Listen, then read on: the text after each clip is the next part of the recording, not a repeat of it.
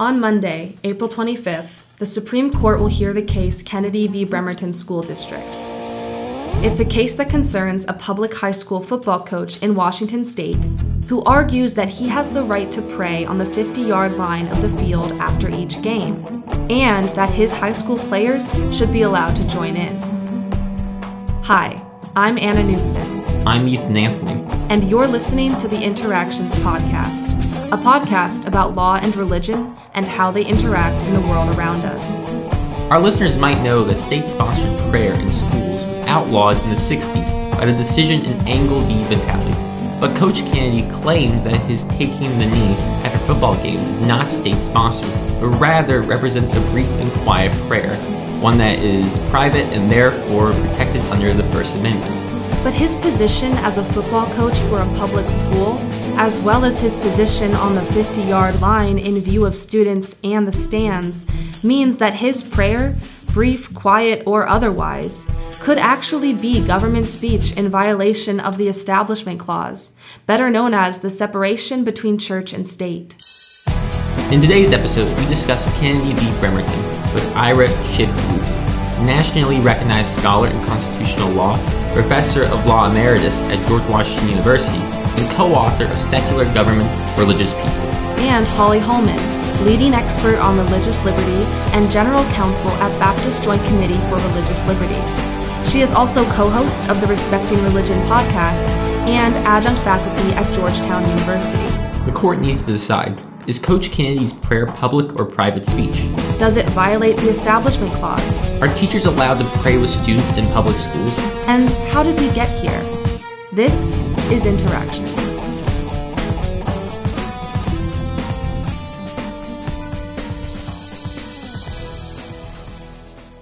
Chip and Holly, welcome to the show. Thank you so much for being here. I am really looking forward to speaking to both of you about the case. Um, I want to begin our discussion with Kennedy's argument, uh, the way that he's defending himself. And so I'm going to read a short quote from the response that he filed on April 15th. Um, Coach Kennedy's brief personal prayers after Bremerton High School football games were private expression that enjoyed double protection under the free speech and free exercise clauses, not government speech there is a lot to unpack there, but can we start with the fact that he's claiming that his prayer is protected under the First Amendment?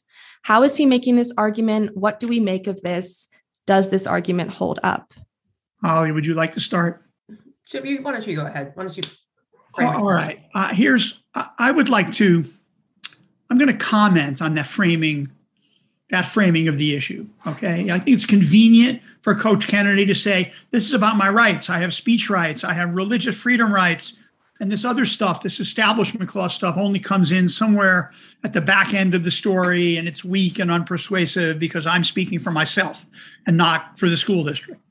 And I think that way of framing the conversation is wrong. And let me explain why if, if, if Kennedy were in the stands, he were out on the street near the stadium, of course he would have the right to pray as much as he wanted before the game, during the game, at halftime, after the game, every minute of the game. He'd be in, if he were in the stands as a fan, as an uncle or dad of one of the players, then he's part of the general public. And of course, he has free speech rights and religious exercise rights to pray in whatever way he likes. And if people around him don't like it, well, okay, that happens all the time in a football stadium. People have, there's cheers and boos, and people like it and they don't like it. So what? That's just the noise in a football game. Everything changes when he takes the job as the coach and he's acting as the coach and he's on the field and it's during the time which when the players show up for the game until they leave after the game he's on duty as a public employee and so all the rights I was just talking about all have to be understood now in the context of his employment as a coach. So the, the whole case is not about does he have rights to pray? The question is the to what extent can the school board and the school limit his prayer by time and place and situation because he's a public employee? That's what the case is about. And that's what we, we should be talking about. it's a great starting point, Jeff, because it just gets you to the seriousness of the case. You know, it's like I've I've got isn't this America? I've got free speech rights, and and and it just it totally misses the boat that this is an employment case. That this is he he had a position, not just an employment case, public employment, working for the government from a government institution, and he has a conflict with his employer about what his duties are and how to how to execute them. And when he's confronted about that and uh, you know told told to correct it about that, he eventually you know doesn't comply and his contract is not renewed after being put on administrative leave. And so it's it's it's really uh, um, unfortunate when people think this is about some attack on him as opposed to his failure to comply with his job duties um, and respect you know the position that he was in that has to do more with the rights of the students than his own rights. Right. Holly, in your brief, actually, um, you touched on the fact that his prayer is being construed as brief, um, brief and quiet, and like that this would not have anything to do, or I guess the question is, does that have anything to do with whether it would be protected as free speech, free exercise of religion in a public school setting?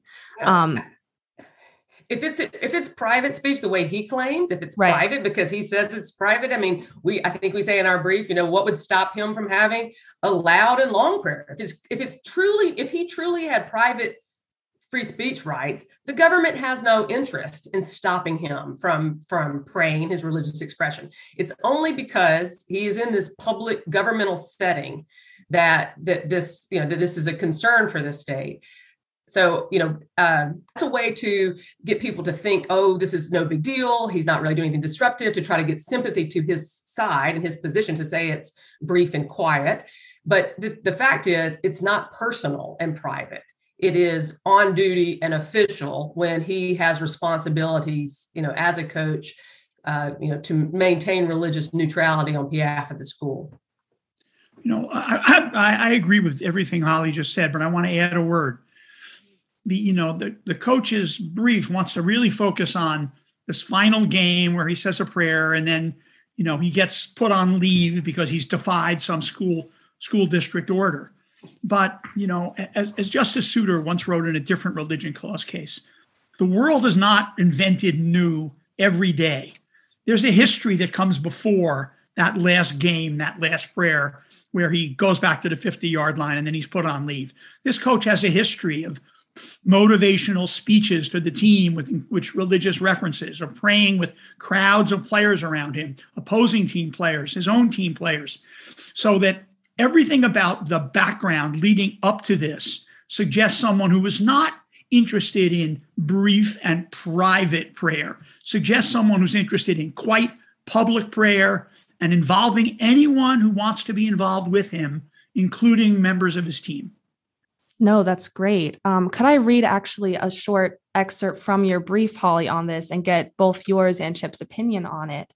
Um, you write that the critical issue in this case is whether the petitioner's on field prayers are government speech restricted by the Establishment Clause or private speech protected by the free speech and free exercise clauses.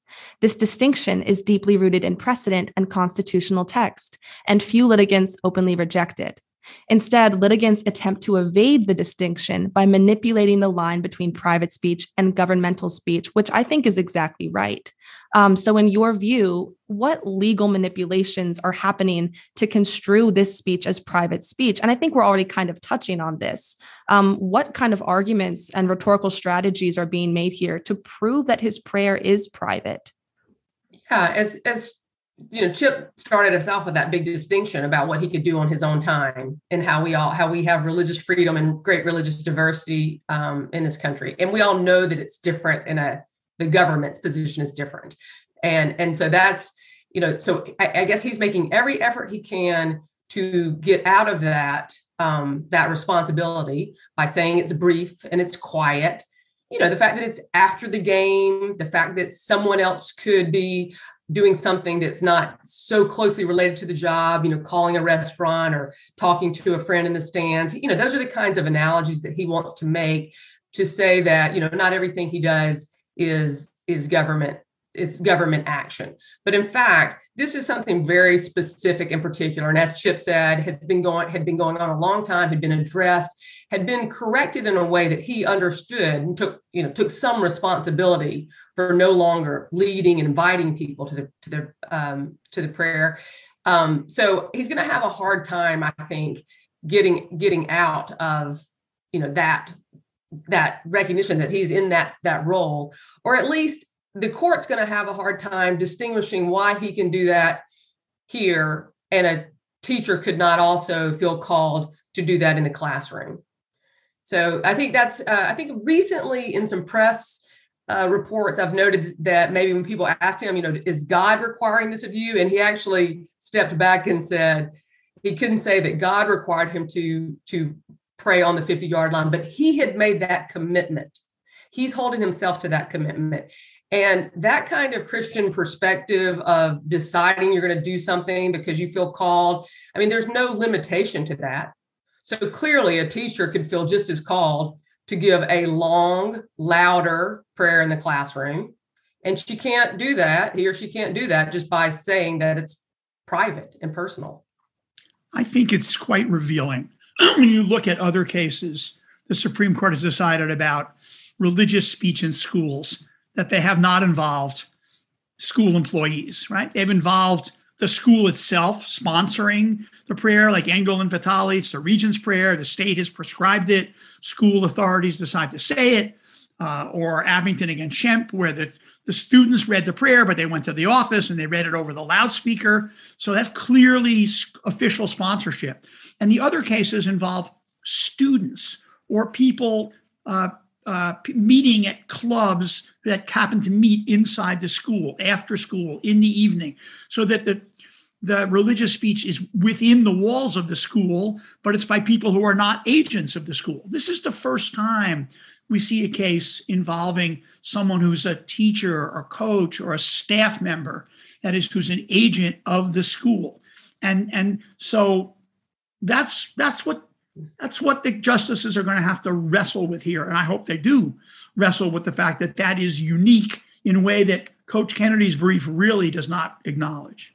It's a really important line, these lines of cases that say that the Establishment Clause does not prevent religious action on school grounds in contexts that do not indicate any school sponsorship.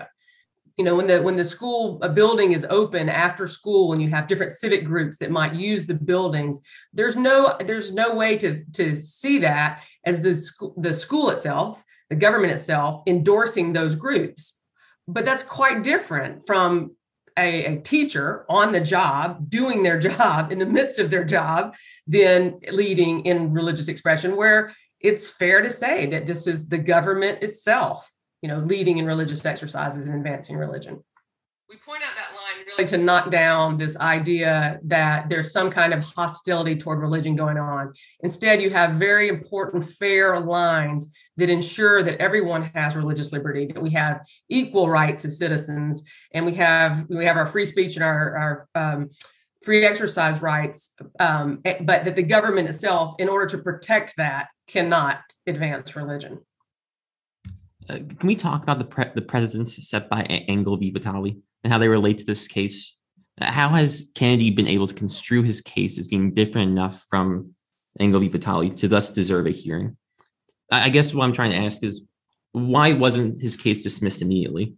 Part of me wants to say, based on Engel v. Vitale, this case is a no brainer, and that doesn't make sense for the Supreme Court to have agreed to hear it. So, what's different here? Is it a matter of, of determining the line of state sponsorship a matter of the distinction between public and private? What's going on? Well, there, are, I think there are several things going on. I think, first of all, it's remarkable that in Coach Kennedy's open opening brief in the Supreme Court, he never mentions Engel versus Vitale. It's like it disappears.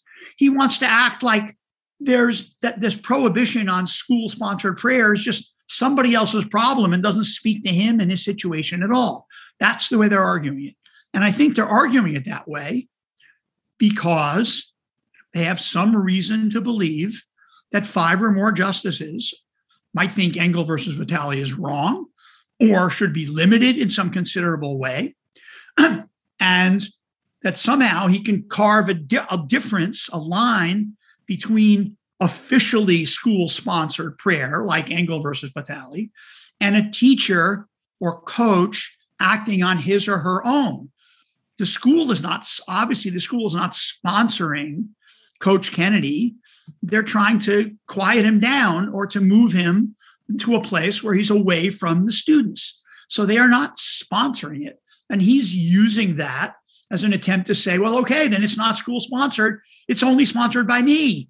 So if it's only sponsored by me and I have rights, then there's no reason why I can't do what I want. And they have no authority to quiet me down. Now, you know, in a court populated by the justices from 1962, they wouldn't have taken this case because they would have said the Ninth Circuit got it right. Of course, the school district can tell him to take this prayer out away from the students, do it on his own, someplace where where he's not calling attention to himself and encouraging student participation. But obviously, there is some. We know there's receptivity to this case on the Supreme Court because two years earlier, there was a cert petition and it was turned down, and four justices wrote an opinion saying, well, not now, but maybe later. Like, we really need to clarify what the rights of coaches and teachers are. There's an interest in the court in, in doing something about this that is likely to put some boundaries or limits on Engel versus Vitale. That's what we're talking about. Can I follow up on that briefly before I get Holly's response? Because you did draw a distinction between the court in 1962 and the court now. I think a lot of the American public are looking at this and saying, is this case, has it been accepted because of the conservative majority on the Supreme Court? Could that have something, something to do with the fact that this case is being heard? Um, if you could say more about that, I'd be I'd be very interested to know. Um, absolutely, it has something to do. This. I would I would say to to Chip, the court in 1995 wouldn't have taken it, and the court in 2000 wouldn't take it. You know, there are school prayer cases, uh, graduation prayer, prayer at football games, always tough cases because you do have to draw these lines between protecting individual student speech and religious exercise and not being hostile to religion, and at the same time preventing the government from advancing religion using the machinery of the state, the the uh, compulsory school attendance rules or even the um, the you know compulsion that students have of course to be at their own graduation or to be at their football games. But you take all that together and the the court has held that the schools cannot advance religion and they've drawn these drawn these lines. Um, but now you have a court that's very interested in, in religion cases. You have justices that in their own time uh, well particularly justice alito has given speeches showing a, a general sense that something's wrong and that religious people aren't treated being treated fairly. So he's he's leading that perception. Many of the justices uh, criticize establishment clause standards, and that's kind of common. This is a very it's a complex field, and so and Chip could talk about this much better than I could. You know, there are always these complexities about the tests and the rules for for interpreting um, the establishment clause. But what I've noticed in um, many of the recent justices is this idea that the law is so um, confusing and inconsistent or, or kind of messy in a way that really denies a lot of the importance of what the Establishment Clause does. That the Establishment Clause is this unique part of the American system that protects religious liberty by keeping government out of essential religious matters. And you know, I serve an organization that comes from a religious perspective and that appreciates that and respects that and thinks that's part of our um, you know religious diversity and freedom that we have that's been very powerful and good in america.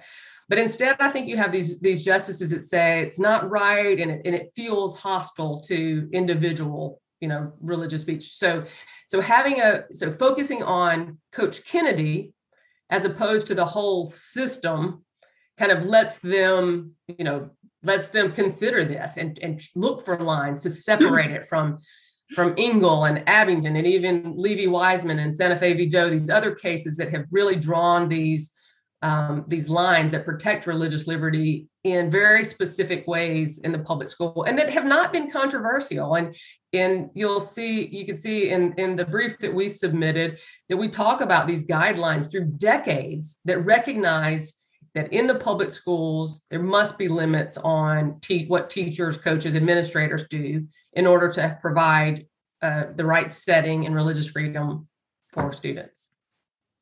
I'd like to follow up on that, if I may. First, to talk about the court, or at least the conservative members of the court and, and their agenda.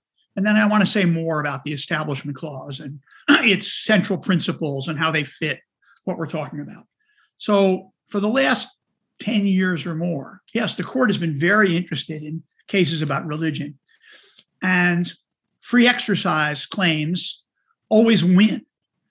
And establishment clause claims designed to limit what the government can do to advance or promote religion, they always lose. Okay. The, or to put it differently, the pro religion, it's not that religious freedom always wins. It, with this court, religion always wins, right? So, so it's it's if the government wants to promote religion, okay. If individuals want religious freedom, good. We want to make sure they get it. It's very one sided, and it has been that way for 10 to 15 years. so there's something going on here, and, and it's tilting very heavily in a particular direction. Second, and I think this is about the Establishment Clause in general, but it's about the school prayer cases in particular. And I think this gets lost over and over again. There's two kinds of concerns non-establishment concerns that are protected by the school prayer cases. One and the one that gets talked about a lot is coercion. Oh the students are going to feel the players are going to feel pressure to join in. They won't want to object they, they don't want to make trouble they don't want to lose playing time they don't want to displease the coach. And that is part of the story okay? That there's a possibility for coercion of players to, to participate or at least not object so as to protect their interests as players.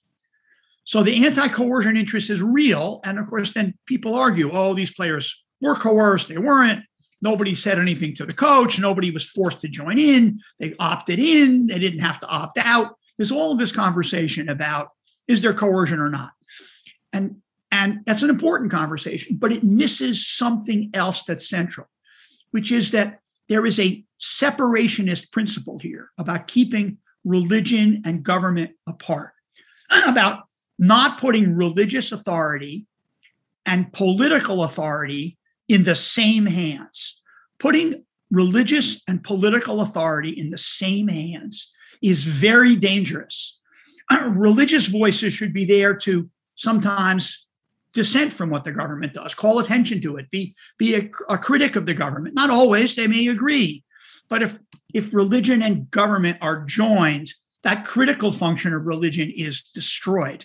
And if you want to see a perfect example in today's world, go pay attention to what the patriarch of the Russian Orthodox Church is or is not saying about Vladimir Putin and the invasion of Ukraine, right? The church, which is, is controlled by the state in Russia, is completely behind the, the government in its invasion of Ukraine. There you see the totalitarian hazards of putting governmental authority and religious authority in the same hands. So, Engel versus Vitale, which is the first major school prayer case in the Supreme Court, exp- the opinion explicitly says coercion, a showing of coercion is not necessary to show there's been a violation of the Establishment Clause. The government should not be in the position in the position of writing prayers, promoting prayers, encouraging people to stay prayer, say prayers. It should stay out of that. The public school should stay out of that, not discourage, not encourage, leave it to families, leave it to religious communities. That's where free exercise and religious functioning should go on. And in this conversation about Engel and school prayer and Coach Kennedy, this critical function of the Establishment Clause in separating religious and political authority independent of the coercive problem. I think it's been lost in the conversation. And, I, am sort of in distress over the extent to which it's been lost. So I'm hoping this podcast will help put it back into the conversation more energetically. Well, I think I have a follow up question on that um, based on like this, well, this very interesting way that you put it, you know, like the, the same hands argument and the relation to compulsion. I was interested in how this might relate to a phrase that comes up a lot in Coach Kennedy's response, which felt very polemic to me, um, where he writes that this is a free country. All Kennedy wanted to continue, and all that he was disciplined for was his own brief religious exercise, with students free to join or not. This is a free country. Um, this seems to be exactly what you're saying. This appeal to this, it's a free country. My first thought is yes, but what about the students who feel compelled to pray, right? What about those students who do feel compelled? Is it a, how does this appeal interact with what you're saying about the religion and w- about things going hand in hand, I suppose? I'll, I'll jump in here. I don't think it would be as free a country if the government had control of religious matters. And Coach Kennedy's missing that.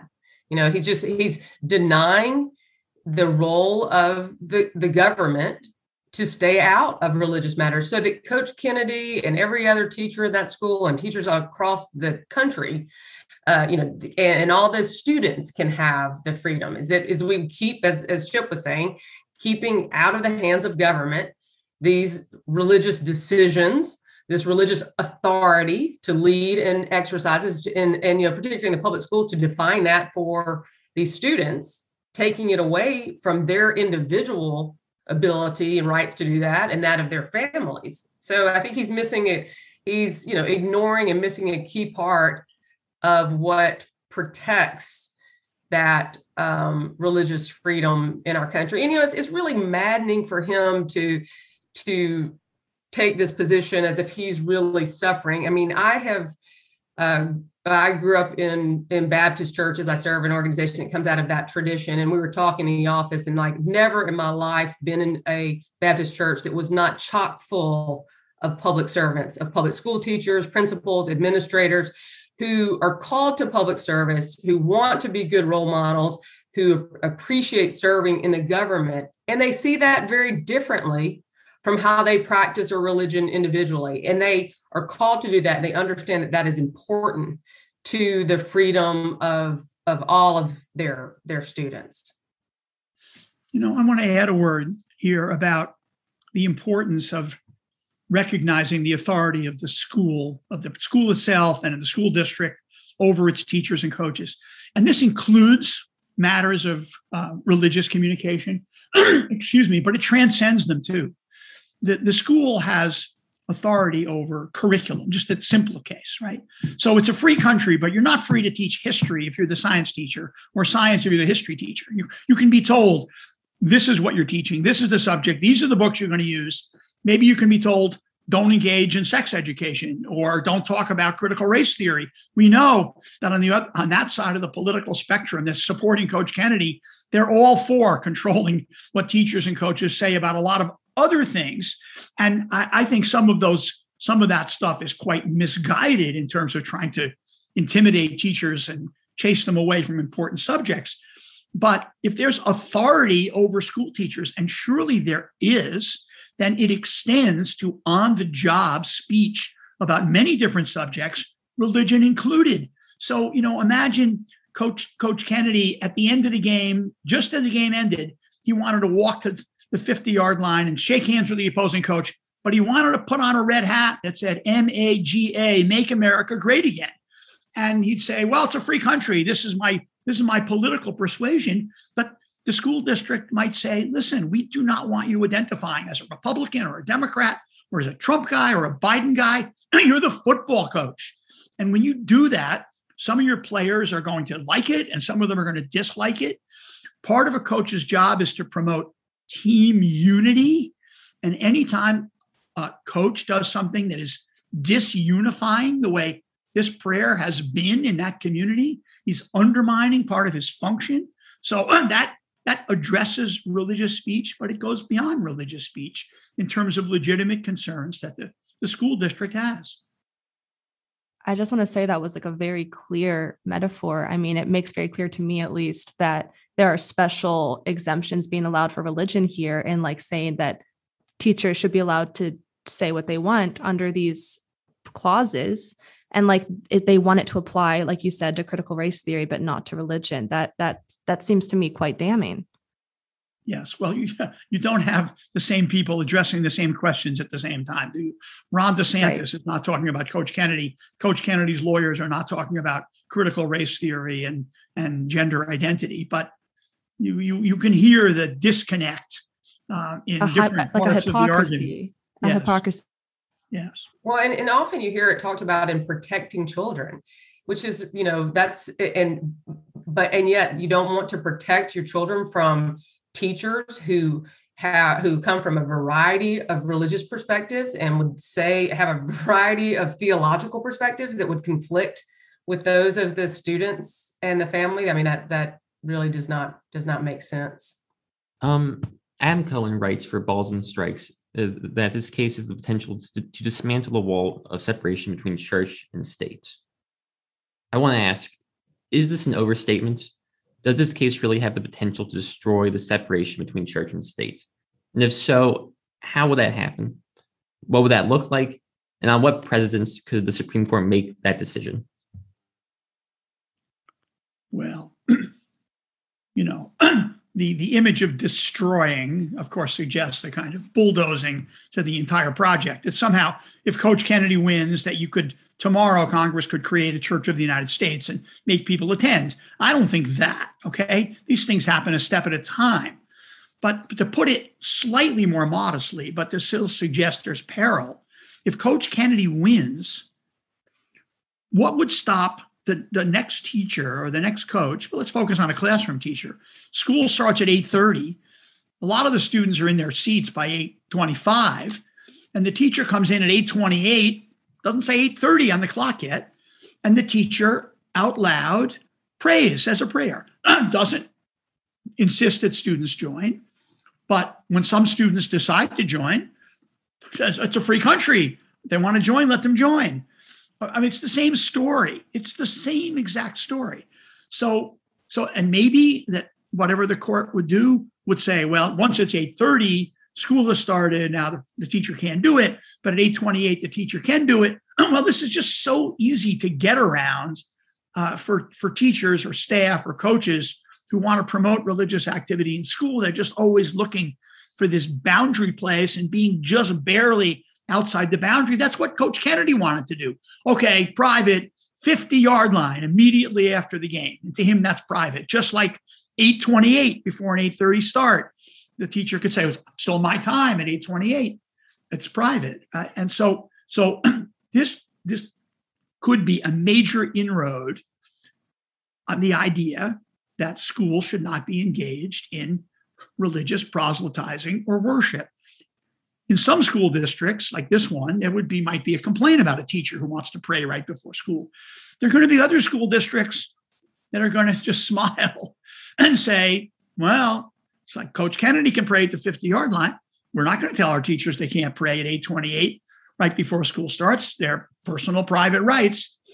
And they might even not so subtly encourage it in school districts where this is popular and and a decision in this case that supports coach kennedy is going to really undermine the ability of organizations like americans united for separation of church and state to go in and challenge those kinds of practices that are going to push push push push up against the boundaries of engel and vitale and the prohibition on school prayer school sponsored prayer. And you know we're talking about this specific school environment where the law has been settled for so many decades and so you don't have to go so far as what people think about the separation of church and, and state metaphor and and all the other areas of, of establishment clause um, you know case an establishment clause cases it's just this is fundamental attack on the kind of religious neutrality that we expect in the public schools that serve students. 90% of students in America attend public schools. And we know that in America, there's incredible religious diversity. And we have an expectation that the schools are neutral, not hostile to religion. And you know, I'm I'm from the South, where there's a lot of uh, religious, you know, um, culture and and common to have religious clubs that would meet after school or before school. And and to know that your teacher might go to your church or you know some other i mean so we have right now the expectation that that the schools are neutral not hostile to religion. We've had long established rules that separate the difference that make distinction between student initiated prayer at appropriate times versus school sponsored or facilitated and using the machinery of the school kind of kind of prayer. So really that's the that's what's at stake here is losing that and then and not having not being able to complain or not you know being able to stop those teachers who would use their power privilege the authority that they're given by the school by the state to subtly or not so subtly advance religion and coerce students or you know do their do their best to which really undermine that really undermines this idea that all the students should be there for an education and have equal access without regard to without regard to their faith. Let me add one more. I'd like to add one point here. Back in 1963, the second major school case, the Abington School uh, Township against Schempp, where I believe it's Justice Clark who writes the opinion, and he says, "Look, the school should not be promoting religious belief. That was the Lord's Prayer and Bible verses. The school should not be promoting religious worship or affiliation or faith, but the schools are free and should teach about religion. You can teach about the role of religion in world history. You can teach about various uh, religions, uh, Western religions, Eastern religions, let people be educated in the idea of diversity of religion. That's a good thing, right? That's part of becoming a citizen is understanding something about the role of religion in the world and its history and its current arrangements, the diversity of it. So being neutral on the subject of belief or disbelief in God it's not the same thing as being a vacuum where no one can ever mention the subject of religion. That's not that's not the framework here. So the idea that somehow schools are hostile to religion if coaches and teachers can't pray on the job it's just it's just false. Yeah, I'm curious how much of it goes back to what we were saying at the beginning, Chip, about he's in a government position and at that point there are limitations that can be put on his free exercise his free speech. I remember when i was in high school there was a guy who would lead prayers around the flag. And of course there were no teachers involved right? And so there is this student teacher distinction that he seems to want to just do away with entirely or just under the it's a free country argument. Um, one you know one more thing worth mentioning i think maybe it's mentioned in the brief you all filed holly which is about the Department of Education guidelines about ro- the role of religion in school. Since the Clinton administration, there have been guidelines, and they were negotiated by people, religious people, religious organizations, secular organizations, of a wide variety of religions in America, all got together and said, let's make guidelines about what's appropriate to, to, to uh, for religious uh, uh communication in schools. And so there's these very clean lines drawn between what the school can promote, what the school can teach about, what students can do, student clubs gathering around the flagpole. And if you look, and those guidelines were issued in the Clinton administration, and then they've been amended ever so slightly, but essentially repeated, right? Clinton, Bush, Obama, Trump, Biden, they're still there. They're there for 25 years. And if you look at them, you will not see any invitation to teachers or coaches or staff to be praying in the proximity of their students or their players. It's assumed that teachers and coaches and staff speak for the school so that the limits on what the school can say are of course of course are imposed on the teachers and the coaches and staff too. Who else can speak for the school besides the teachers and the coaches and staff? The school building doesn't speak right? It's the personnel there who speak. So for 25 years it's been understood that the students are not speaking for the school. They're going to do what they want.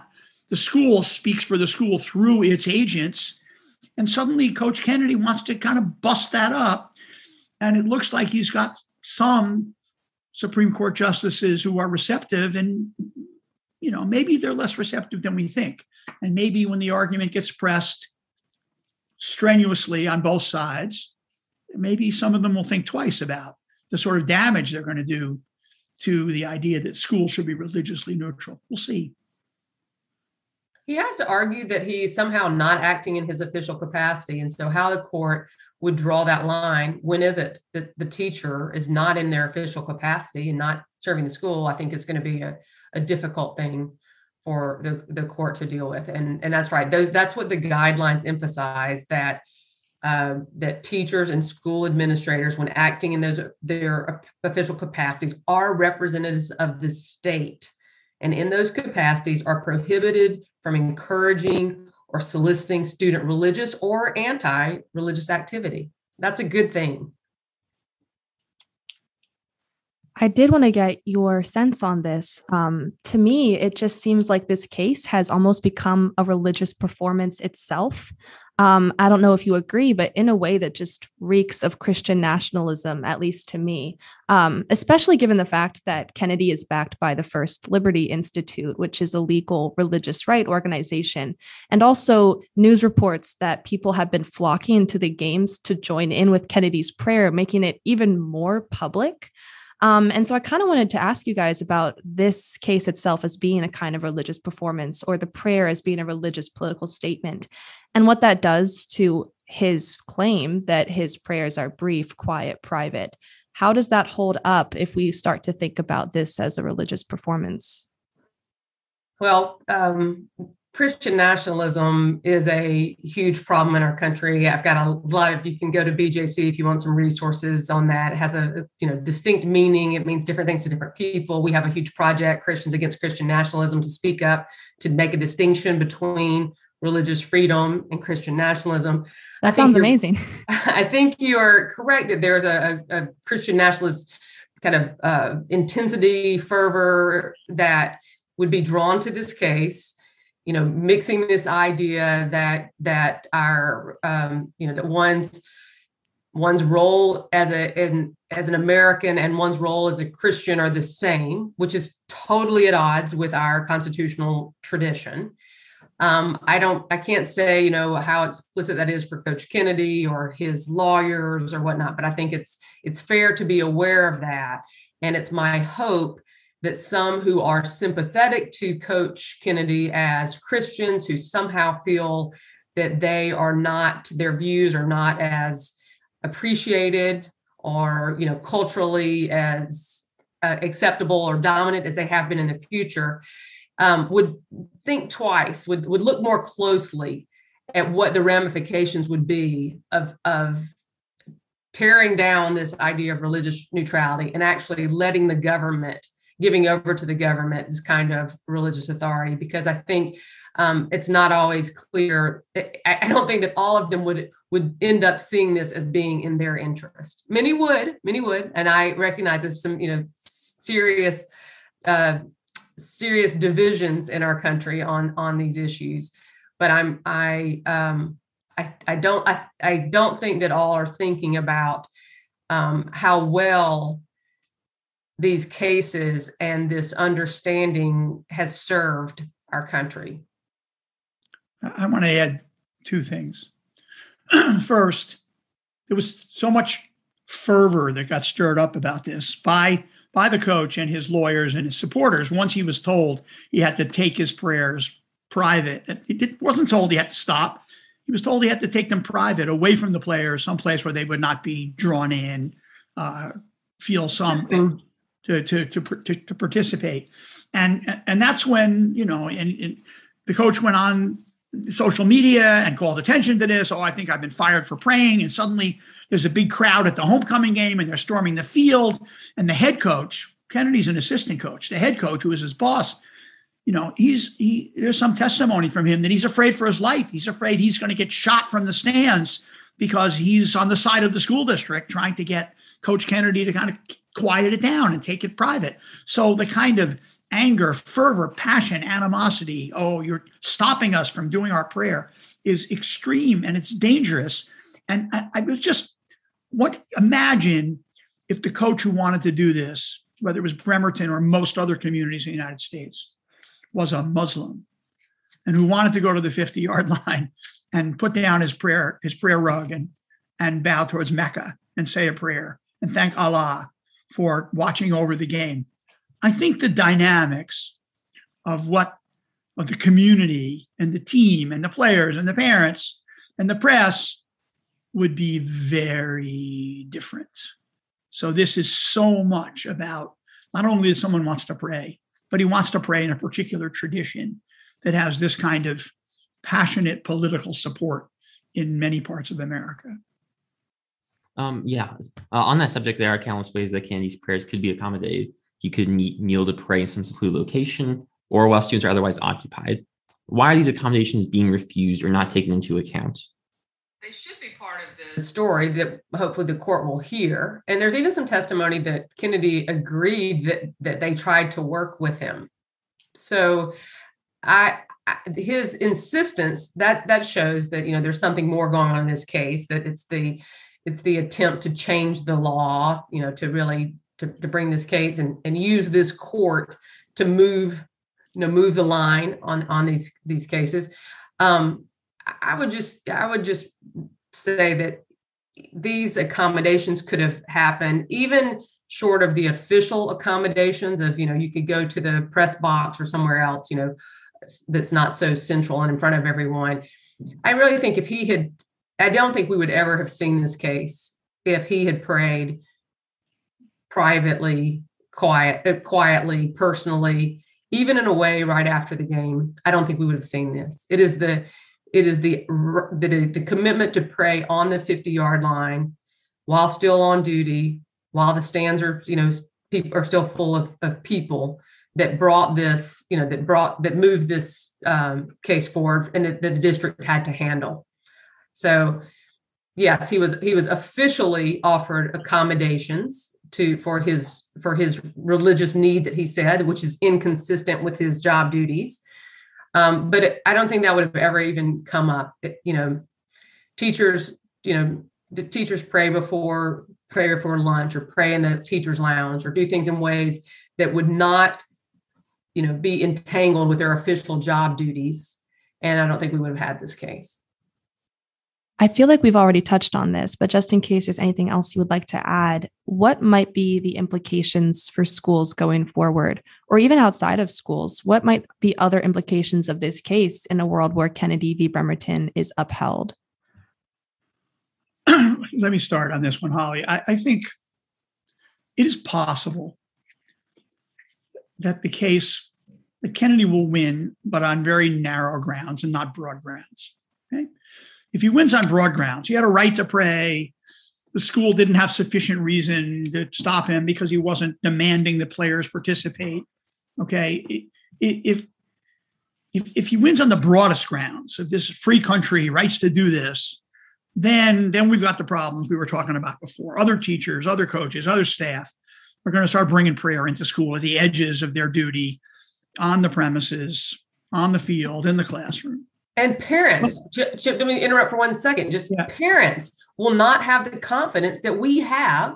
I have two sons I put through public schools, one still in public schools. You don't have the confidence of knowing that your child is going to school and getting an equal education, equal opportunity on the sporting court or field without regard to religion. So that's a huge yes. loss. Yes, that would be very bad.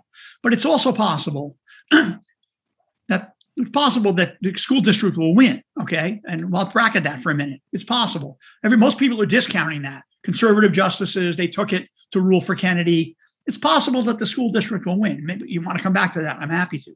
But it's possible that the school district will lose and Kennedy will win on narrow grounds. And they would go like this. The, the Ninth Circuit rested its decision on the idea that the school had to stop him because of the establishment clause, because this would be an, if they let him pray, they would be endorsing his prayer. And endorsing the prayer is an establishment clause violation. That's the way it was argued in the Ninth Circuit. They weren't doing this out of discretion or judgment. They were doing it out of an obligation to avoid an establishment clause violation. Now, the, this endorsement idea is one that has increasingly been in disfavor in the Supreme Court. They haven't entirely repudiated it, but they've come close. So I could imagine an opinion that says the Ninth Circuit rested its decision on the anti endorsement rule. We think that's not the appropriate establishment clause standard for the case. So we're going to vacate the decision and remand the case for a new hearing for let the school district make all of its arguments, whether they're establishment clause arguments or just employee control arguments or team disunity arguments or all the arguments available to it about why they want to keep the coach away from the players when he's praying. And, and then the, the district might very well win when the case goes back. I mean, the publicity will be Coach Kennedy wins his case, but it could be if it's on narrow grounds that the school district will still win and that all the damage we're talking about will not transpire. That that is possible. And I, I'm not rooting for that. I think the coach should lose and the district should win. But because of the way the Ninth Circuit decided the case, this is open as an avenue for a court that might, after reading the briefs and hearing the arguments, say, you know, this is not as simple as we thought it was. This is not brief and personal and private prayer. This is loud and public on the 50 yard line. We don't want to give us a stamp of approval to that. But we also, for what we also don't want to just rule for the school district without saying more. This is this is a potential path. The path for the school district to win, I've thought all along, is for the the justices to think, oh, critical race theory, gender identity. There's all these subjects that schools are trying to control. And are we really going to say they can control what teachers say about gender and race and sexual orientation, but not about religion? So if we want to emphasize this is a conservative, this would be a conservative impulse, wouldn't it? The authority of schools to monitor and police their teachers and coaches. And that's this case falls into that. That is the conservative path to a liberal victory, if you want to call it that. Quite ironic. In this case, in this case. Yeah. Holly, any follow up on that? No, I think that that, that is that is a possible way out. Um, yeah, it's very it's it's it's un, it's just unfortunate they they took this case. Chip and I've talked about this before. You know, there was there's not a circuit split here. There's not a there's this is not a big problem everywhere.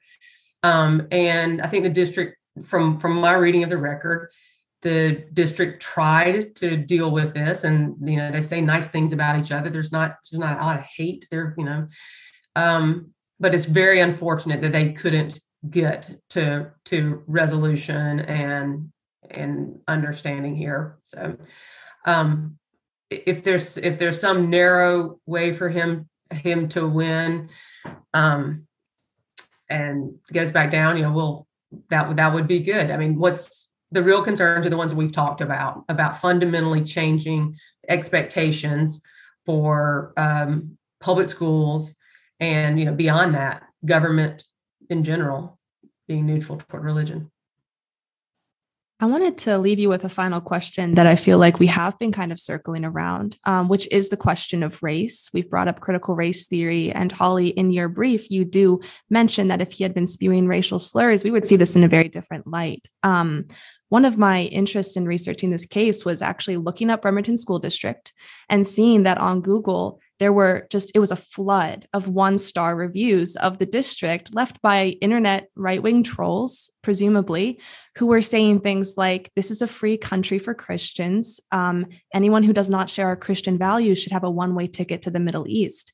And so, when there are comments like that surrounding the case, I feel like race is brought more to the center um, in a way that doesn't, it's not immediately apparent, right? When we're talking about the right to prayer. But as soon as you see the discourse around it, the question of race and even this discussion we, are seeing right now around critical race theory um, by the right, I, I think that these things become very entangled. And I'm not sure if either of you would have any interest in discussing this, but I would love to hear your perspective about how you think race relates to this case.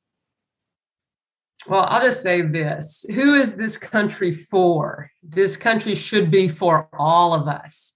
And the best the way that we can look at our constitutional tradition is that it, we have the opportunity to live up to that vision and that we are not divided by race and by um, you know ethnicity by by and specifically as we're talking about today you know religion and it is you know horrible disheartening when people um, don't see hmm. that, ignore that, um, and and get lost in this passion of I don't know perceived persecution or loss of power or whatever's going on with them. Um, to to yearn for for this you know Christian nation kind of idea that really is so um, counter to our religious freedom ideals that we uh, have lived that we are living into and and um, and must you know must work to maintain. Well, this has been wonderful. I wanted to thank you both again so much. Yeah, thank you very much. Thank you. Yeah, this has been great. Are there any closing thoughts that you would like to share? Thank you for the invitation. Yes, thank you. Good and luck. Good luck. It's going to make Take us all rich and famous. Bye. Yep. Bye. Bye. That was our discussion on Kennedy v. Bremerton School District with Ira Chip Lupu and Holly Hollman. Thanks again to Chip and Holly for speaking with us. Interactions is a podcast on law and religion brought to you by Canopy Forum and distributed by the Center for the Study of Law and Religion at Emory University. You can follow Canopy Forum on Twitter or Facebook and subscribe to Interactions on your favorite podcast platform. Thank you for listening.